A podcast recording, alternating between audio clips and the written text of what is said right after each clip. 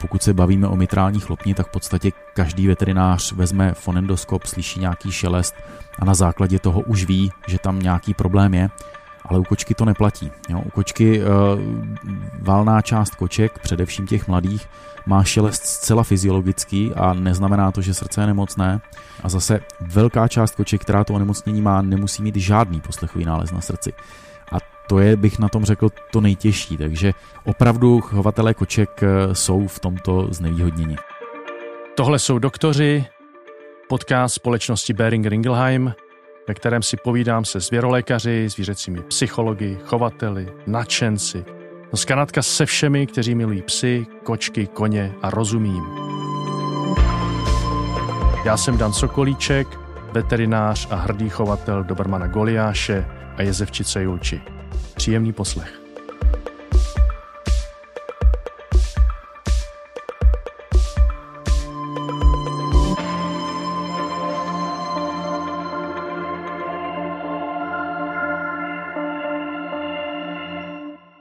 Pro tento díl podcastu jsem se vypravil na veterinární kliniku VetCardio, to Slaného, za veterinářem, který celou svou profesní kariéru věnuje výhradně jedné specializaci. A ta specializace je kardiologie. Kardiologie veterinární pro malá zvířata, tedy pro pejsky a pro kočky.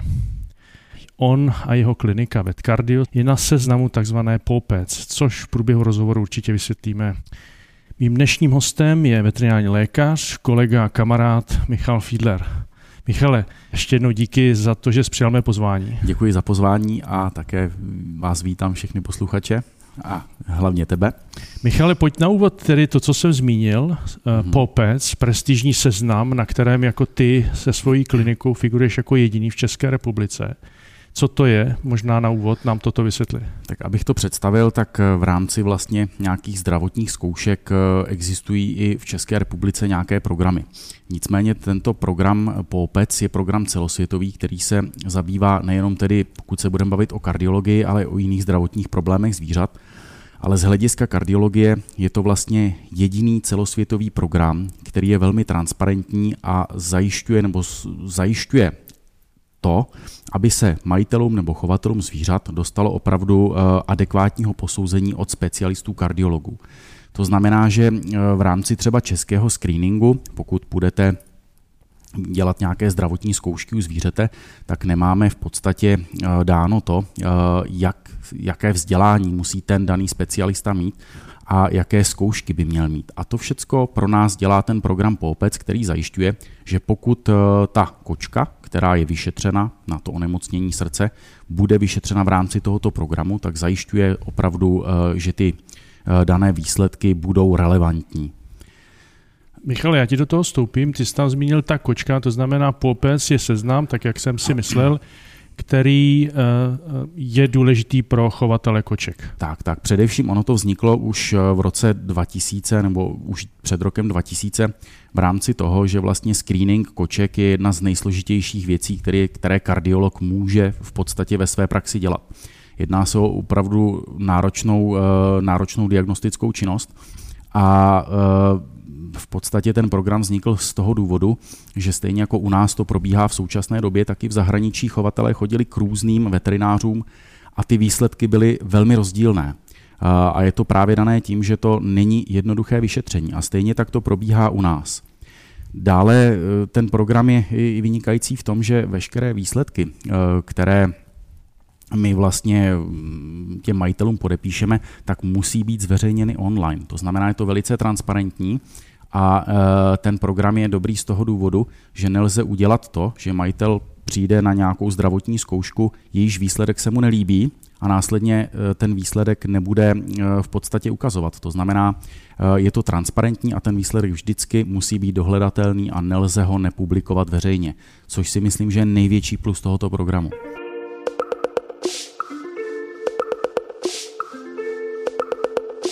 Michale, na úvod jsem vlastně zapomněl, ale úmyslně zmínit téma dnešního podcastu. Ty jsi mm. veterinární kardiolog, který se věnuješ problematice samozřejmě srdce, cév. Mm. Myslím si, že můžeme zahrnout do toho i plíce, u pejsku i u koček, ale dnešní podcast a to dnešní povídání s tebou se týká jenom mm. koček.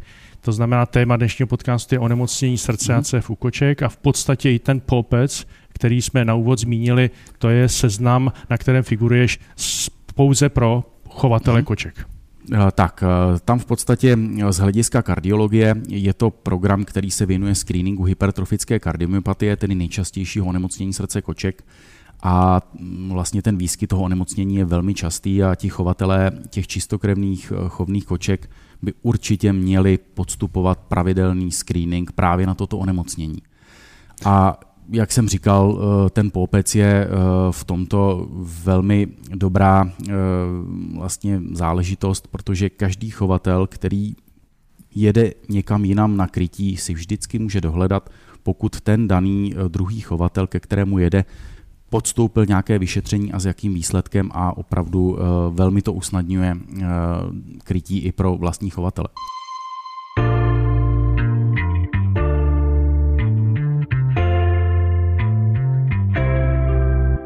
Jak hodně je to populární tedy PawPeds, protože když nás by poslouchali chovatelé a producenti čistokrevných kvalitních koťat, jak je to tedy prestižní a důležitá věc? To není věc povinná, předpokládám. Ne, ne, ne, povinné to není, ale prestižní to, ono to je prestižní především v zahraničí. V České republice tím, že zaprvé tady figuruji jako jediný, kdo ten screening provádí, tak mnoho chovatelů o této alternativě neví. A navíc bohužel se stává i to, že ty dané protokoly, které používá PawPeds, vlastně vyplňují i veterináři, kteří nejsou certifikovaní. A s tím jsem se také bohužel teda setkal, nicméně není to jen otázka České republiky, určitě se s tím setkávají i kolegové v zahraničí. A ty protokoly vlastně byly vytvořeny právě proto, aby to bylo transparentní a byly vždycky, vždycky vlastně publikovány online.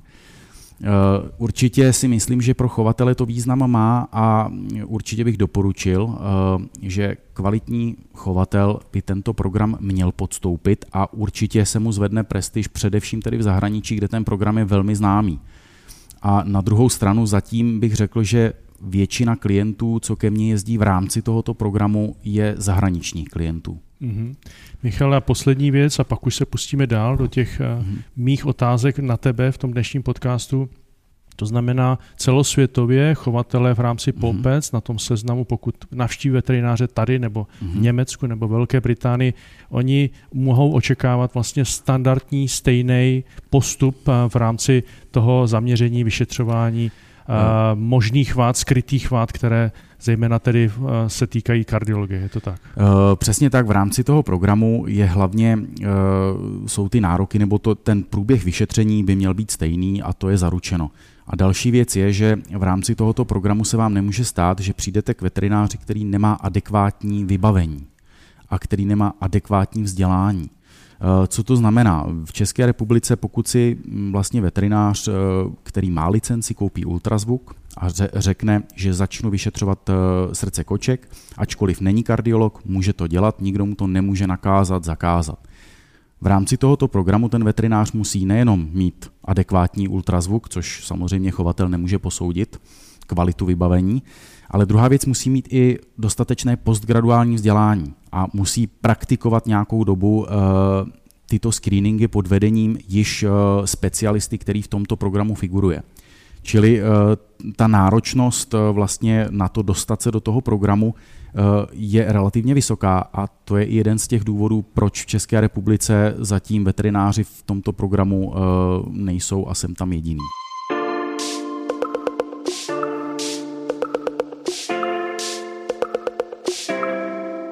Já využiju toho, že jsme tady dneska spolu, aby to bylo i přínosné pro majitele jedné kočky. Mm-hmm. To znamená, mě by zajímalo, abys pro tuto skupinu vysvětlil, protože často člověk se i setkává s tím, že jako vnímáme kočku jako malého psa a víme mm-hmm. dobře, jaké jsou rozdíly, ať už nemoci nebo některé léky, které můžeme použít u pejska, u kočky, použít prostě nemůžeme. Je to úplně jiné zvíře, není to o tom, že to je malý pes. Tak mě by zajímalo z pohledu opravdu porovnání srdce, psa a kočky nebo celkově kardiovaskulárního systému. Jsou tam nějaké rozdíly nebo v tom jsou opravdu v této věci zrovna jako pes a kočka jsou si totožní? Tak ten úplný základ je stejný. Srdce má dvě komory, dvě předcíně ale samozřejmě jsou tam výrazné mezidruhové rozdíly. Nejenom v hmotnosti srdce, kdy vlastně kočky mívají srdce velikosti nebo hmotnost nějakých patnáct až dvacet gramů, u těch psů může mít srdce podstatně víc a záleží to samozřejmě v souvislosti s hmotností toho pacienta.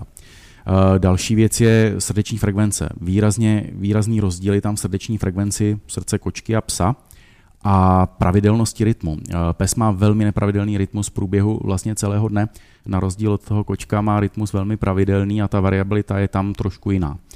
Další samozřejmě se týká i práce srdce. Kočka na rozdíl od psa nebo i člověka má mnohem větší poměr masy k objemu vlastně toho srdce a jako zvíře je schopno trošku jiné, jiného pohybu, jiného výkonu než pes.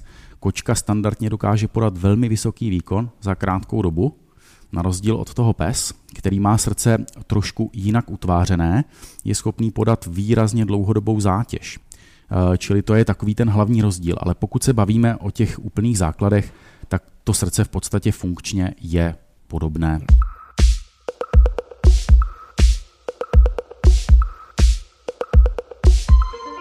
My jsme v předchozích podcastech již mluvili o kočkách, mluvili jsme o tom, a což se obecně mezi námi veterináři ví, že kočka velmi dobře umí skrývat onemocnění, na rozdíl od pejska, který to velmi rychle majiteli vlastně ukáže, dá najevo. Dá se říct, že pejsci trpí víceméně pouze, když už bohužel se stane, že přijde onemocnění srdce a není to v souvislosti s nějakým onemocněním, protože se domnívám, že bychom mohli spíš říct u koček, že když už je nějaká nemoc srdce nebo prostě onemocnění oběhového systému, tak se tam objevuje i nějaká jiná, takový ten terminus technicus, dneska moderní komorbidita. Je tohleto rozdíl, jsou kočky víceméně dost často nemocné i něčím jiným, jako je třeba cukrovka nebo onemocnění ledvin a s tím spojený problém oběhového systému, nebo v tomto je to jenom asi moje představa, je to, je to tak jako u pejsku, že když už je nemocný srdce, tak dost často tam není žádná jiná nemoc. Ty komorbidity obecně mají jak psi, tak kočky. Čili tam bych úplně nehledal rozdíl, akorát ve spojitosti vlastně s tím kardiovaskulárním systémem my víme, že spousta onemocnění jiných orgánových systémů koček může způsobit dost výrazná onemocnění srdce. Na rozdíl od toho u psů, pokud se budeme bavit o různých endokrinních a jiných onemocněních, tak dost často se řeší jenom ty onemocnění a dejme tomu ty změny na tom srdci nejsou tak závažné, aby se ten pacient třeba dostal úplně ke kardiologovi. Nicméně komorbidity jako takové bych řekl, že ta četnost bude stej, nebo podobná u psů i u koček a spousta jiných onemocnění může vyvolat nějaký problém se srdcem. A ty máš sám ty pacienty, když to řekneš většinově opravdu s onemocněním srdce, které odhalíš, tedy je, je provázeno i nějakou jinou vážnou systémovou nemocnění, systémovou nemocí? U koček to tak bývá, u těch psů zase tím, že ta skladba těch onemocnění je hodně rozdílná oproti kočkám, tak abych řekl pravdu, není to tak časté. Protože u psů, pokud se budeme bavit o onemocnění, tak tři čtvrtiny mých pacientů má onemocnění chlopňová, to znamená stařecká degenerativní onemocnění mitrální chlopně, s tím se setkáváme nejčastěji a to v podstatě není provázeno nějakou komorbiditou, která by to dokázala vyvolat. Nicméně u koček se nejčastěji setkáváme s kardiomyopatiemi, a ty kardiomyopatie rozdělujeme na ty primární, které jsou geneticky podmíněny, tedy které vzniknou kvůli tomu, že má ten pacient nějakou genetickou mutaci, nějakou abnormalitu a pak jsou takzvané sekundární, které právě může vyvolat nějaké systémové onemocnění. Vysoký krevní tlak, vysoký, vysoké množství hormonů štítné žlázy a tak dále. No, čili těch onemocnění, co můžou způsobit ty sekundární kardiomyopatie, je mnoho. A tedy dá se říct, když to takto poslouchám, že u těch koček pravděpodobnou příčinou toho potom tvého nálezu jako kardiologa může být začátek vyvolaný něčím jiným? Stává se to. Jo, protože mě by zajímalo samozřejmě u těch, u těch pejsků, my víme, že v podstatě nevíme, proč vznikne najednou degenerativní onemocnění těch chlopní, konkrétně mitrální chlopně, tam se hovoří o takzvané té idiopatické příčině, nevíme moc příčinu vlastně, co to vyvolává. My předpokládáme genetický původ také, ale tak, tak, tak, ty modifikátory, jak my tomu říkáme, to znamená věci, které umožní to, že se nějaká genetická mutace projeví, ty moc vyzkoumané nemáme. Ale u koček je to pravda. My v podstatě, když diagnostikujeme nějakou kardiomyopatii u koček, tak musíme vyloučit všechna ostatní orgánová, systémová onemocnění, která by mohla právě být příčinou té kardiomyopatie. A až pokud my vlastně vyloučíme všechny tyto systémová onemocnění, tak se můžeme bavit o tom, že se pravděpodobně jedná právě o tu genetickou mutaci, tu genetickou abnormalitu.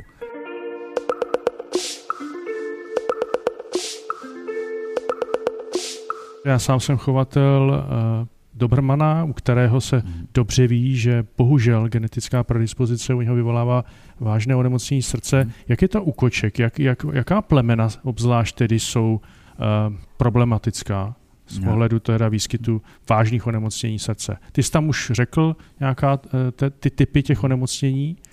Tak nejčastěji se setkáváme s těmi kardiomyopatiemi. Ty se dělí zase na několik typů, ale zdaleka nejčastější je takzvaná hypertrofická kardiomyopatie.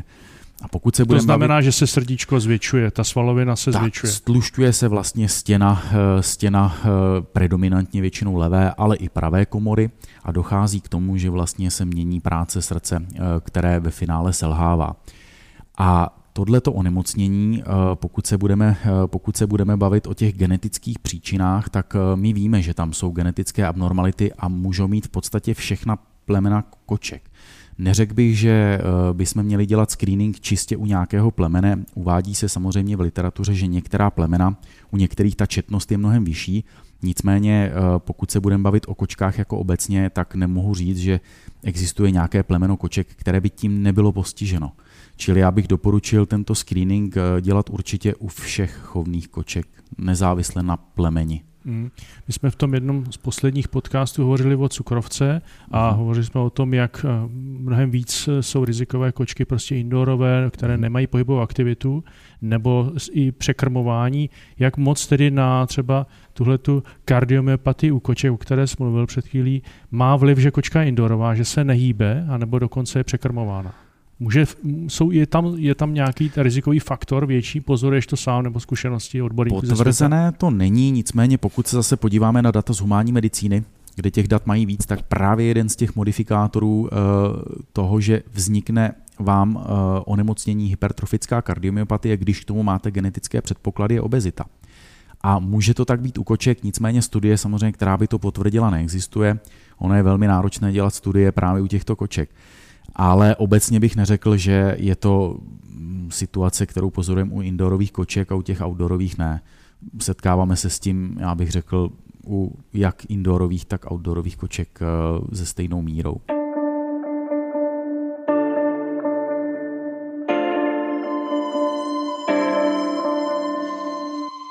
Určitě bych doporučil dělat ten screening obecně u všech.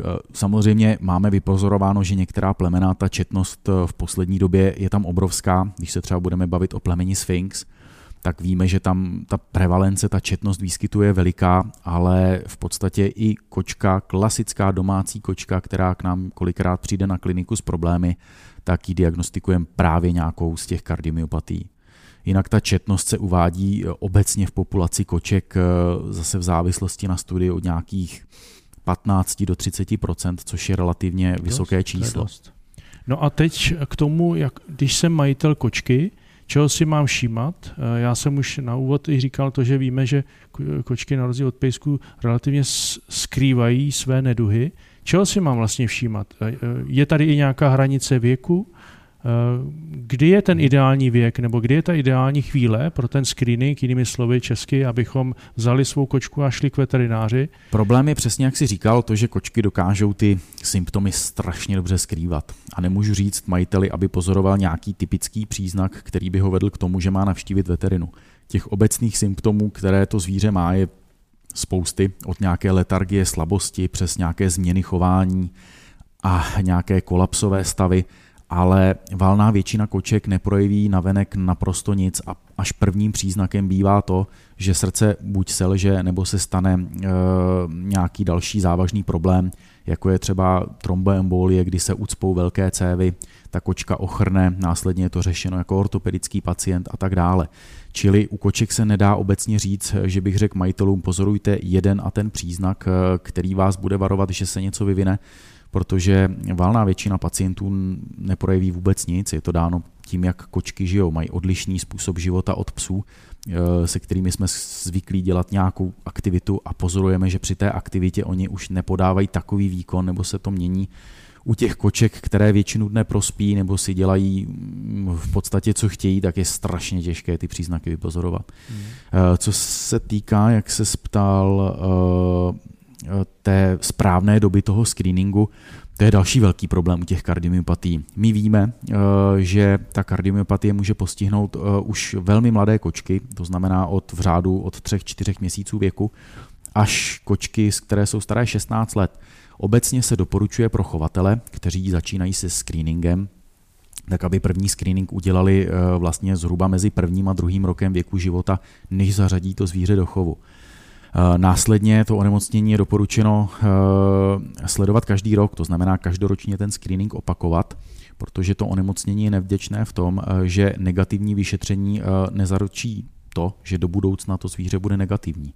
To onemocnění tím, že vlastně se vyvíjí tím, jak to zvíře stárne a ta hypertrofie v podstatě progreduje od nějakého stavu, kdy my to nepoznáme na ultrazvuku, až po stav, kdy je to zcela evidentní, tak musíme ten screening opakovat a doporučujeme u chovných koček opakovat opravdu od toho prvního screeningu každoročně a u těch koček, které jsou doma, kteří jsou v podstatě, kteří nejsou chovní jedinci, tak doporučujeme alespoň každé dva roky.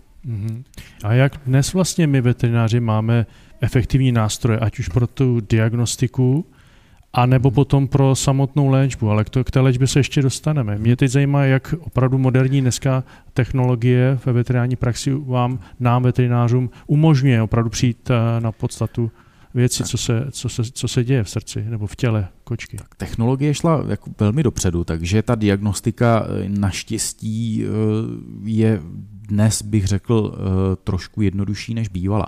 Je to tím, že kvalita ultrazvuků šla výrazně nahoru. V současné době v podstatě hlavní vyšetřovací nástroj je ultrazvuk.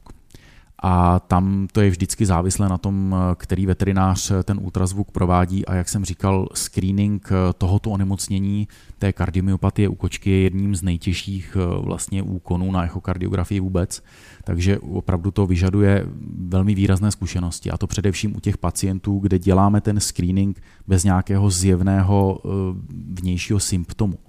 Takže to je velká náročnost. A určitě bych doporučil pro ty veterináře, kteří nemají zkušenosti, tak mohou dnes už brát krev a vlastně sledovat takzvané biomarkery. A z toho krevního vyšetření mohou potom usoudit, zdali ten daný pacient by měl tedy podstoupit jednoznačně ten echokardiografický screening nebo ne. Hmm. To je další věc. Jinak toho moc dalšího nemáme. Co se týká nějakých genetických testů, tak v současné době máme v podstatě jednoznačně prokázané a komerčně dostupné tři genetické mutace. Každá je specifická pro určité plemeno, ale my bohužel víme, že to onemocnění, ta hypertrofická kardiomyopatie není vyvolána pouze jednou mutací. Víme, že u všech plemen tam těch mutací musí být víc, čili používáme to spíš jako doplňkový test pro ty majitele, kteří skutečně chtějí, ale jako hlavní nástroj je opravdu ta echokardiografie. A bohužel klinické poslechové vyšetření u koček nestačí a rentgen jednoznačně nestačí u kočky. No, nemůžu si pomoct, na mě to působí, když jsem chovatel kočky, tak jsem trošku jako řekněme znevýhodněn, prostě u majitele psa ta záruka je vyšší toho, že přijdou u veterináře na tu podstatu toho onemocnění, než když jsem ten chovatel kočky. Určitě bych řekl, že u koček je to náročnější na rozdíl od psů, když pokud se budeme bavit o tom nejčastějším onemocnění, jako je chlopňové onemocnění. Pokud se bavíme o mitrální chlopni, tak v podstatě každý veterinář vezme fonendoskop, slyší nějaký šelest a na základě toho už ví, že tam nějaký problém je. ale u kočky to neplatí. Jo, u kočky uh, valná část koček, především těch mladých, má šelest zcela fyziologický a neznamená to, že srdce je nemocné, takže u těch koček jsme trošku znevýhodněni. A zase velká část koček, která to onemocnění má, nemusí mít žádný poslechový nález na srdci.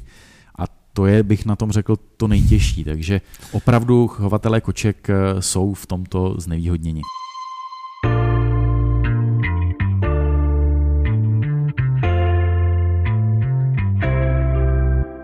Tak pojďme to zkusit trošku tím pomoct. Trošku, když už jsme se setkali, opravdu nějaký, nechci říct to zjednodušit, udělat to opravdu jednoduché a od zítřka všichni to budou mít snadné, ať už já jako chovatel kočky nebo já veterinář. Ale je tam něco, co by přece jenom byla určitá rada k tomu, aby co nejvíce těch koček, potažmo samozřejmě majitelů s nimi, bylo spokojenější. Určitě, určitě bych doporučil majitelům i chovatelům, aby ten screening opravdu podstupovali, a určitě bych doporučil, pokud jejich veterinář nebo veterinář v jejich okolí ne, není schopen provést tento screening, tak aby alespoň podstoupili to krevní vyšetření na biomarkery. Zase to vyšetření, jako každé krevní vyšetření, není zcela stoprocentně průkazné, nicméně pokud ta hladina biomarkerů je zvýšená, je to pro nás určitá, určitý impuls k tomu, že ano, toto je pacient, který by měl podstoupit další vyšetření. Naopak, pokud ta hladina biomarkerů je velmi nízká, tak ta šance, že já na tom screeningu tu hypertrofickou kardiomyopatii zachytím, je jednak velmi malá, a i pokud bych ji zachytil, tak pravděpodobnost, že ten pacient bude mít to onemocnění natolik rozvinuté, že to vyžaduje nějakou lékovou intervenci, je v podstatě mizivá. A toto krevní vyšetření je dostupné v celé České republice? Není to, to něco, co řekněme jenom na pár klinikách? Je to dostupné v to podstatě... standardně nabízeno? Je to standardně dostupné v podstatě na všech klinikách v České republice, z toho důvodu, že každý veterinář je schopný nabrat krev a tu poslat následně do velké laboratoře. Není to dostupné jako in-house test, abych řekl, že by na klinice odebrali krev a výsledky by byly za deset minut hotové. Tak to není, tam máme pouze ten rychlý snap test, ale ten u koček není dobré úplně používat v rámci toho screeningu. Spíše bych doporučil zaslat vzorky do laboratoře a mít přesný screening hmm. natriurétických peptidů.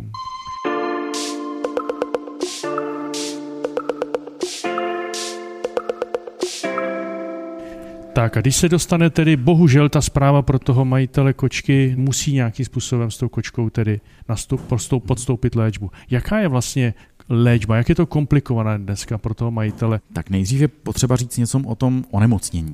V podstatě kardiomyopatie, a když už se budeme bavit o té hypertrofické, což je valná většina našich pacientů, tak je velmi dlouho ve fázi, které se říká asymptomatická.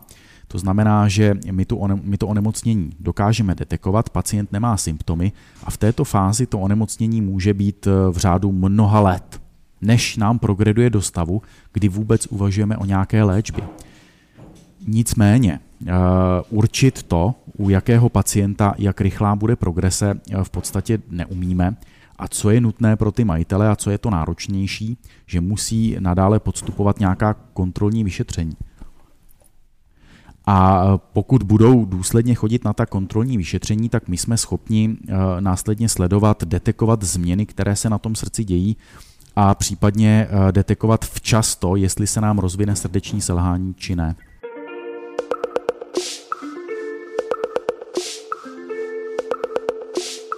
Na závěr se nemohu nezeptat, protože si člověk, který se zřejmě s tím setkal, já vím o tebe, jsme se o tom už několikrát bavili, kočka a covid. Jo? Teď je to období, natáčíme to v listopadu, myslím si, že onemocnění respiračního aparátu, které samozřejmě může být i součástí onemocnění srdce, tak jak to známe třeba u lidí. Jak je to vlastně u koček? Máš případy, kdy kočka onemocněla od člověka covidem, nakazila se? Tak taky mám pacienty, kde předpokládáme problém přímo s covidem, na rozdíl od psů, kde ty informace i ze světa jsou velmi, velmi strohé, ale u koček vlastně ty první informace přišly zhruba v roce dva tisíce dvacet jedna, kdy ve Velké Británii si začali všímat toho, že u kočičích pacientů se zvedá četnost takzvané myokarditidy v souvislosti s těmi křivkami těch vlastně covidových vln.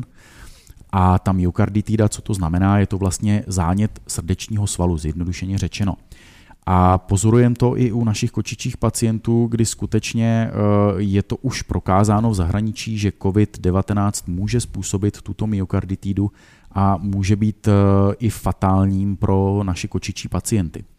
A v poslední době bylo dokonce prokázán i přenos z kočičího pacienta na člověka, ačkoliv to se uvádí jako velmi málo pravděpodobné, tak bylo to prokázáno. Tuším letos, letos v létě byl první průkaz přenosu z kočky na člověka. Jinak samozřejmě předpokládáme, že většina těch pacientů byla nakažena přesně naopak, z člověka došlo k přenosu na to dané zvíře. Takže určitě i COVID devatenáct může způsobit problémy u našich kočičích pacientů. Tak a poslední otázka, jestli máš radši pacienta pejska nebo kočku? Obecně bych řekl, že kočičí pacienti jsou náročnější. Nedá se říct, že bych měl některého pacienta radši než druhého, ale je to náročnější, protože fixace na to vyšetření, kdy ten pacient musí opravdu to vyšetření podstoupit, takže je v poloze v leže, má být v klidu, je náročnější u kočičích pacientů. Ale na druhou stranu je spoustu psích pacientů, kde bych řekl, ta náročnost je v podstatě srovnatelná. Michale, moc díky za velmi příjemné a zejména zajímavé povídání s tebou. Já strašně děkuji za pozvání a jsem strašně rád, že takovéto podcasty vznikají a dostávají se k chovatelům informace, které by určitě měli vědět a které za to stojí. Pokud se vám tento díl nebo obecně podcast Doktoři líbí, budeme rádi, když si to samozřejmě nenecháte jenom pro sebe a budete to sdílet mezi své přátele. To byl Dan Sokolíček a těším se na vás příště.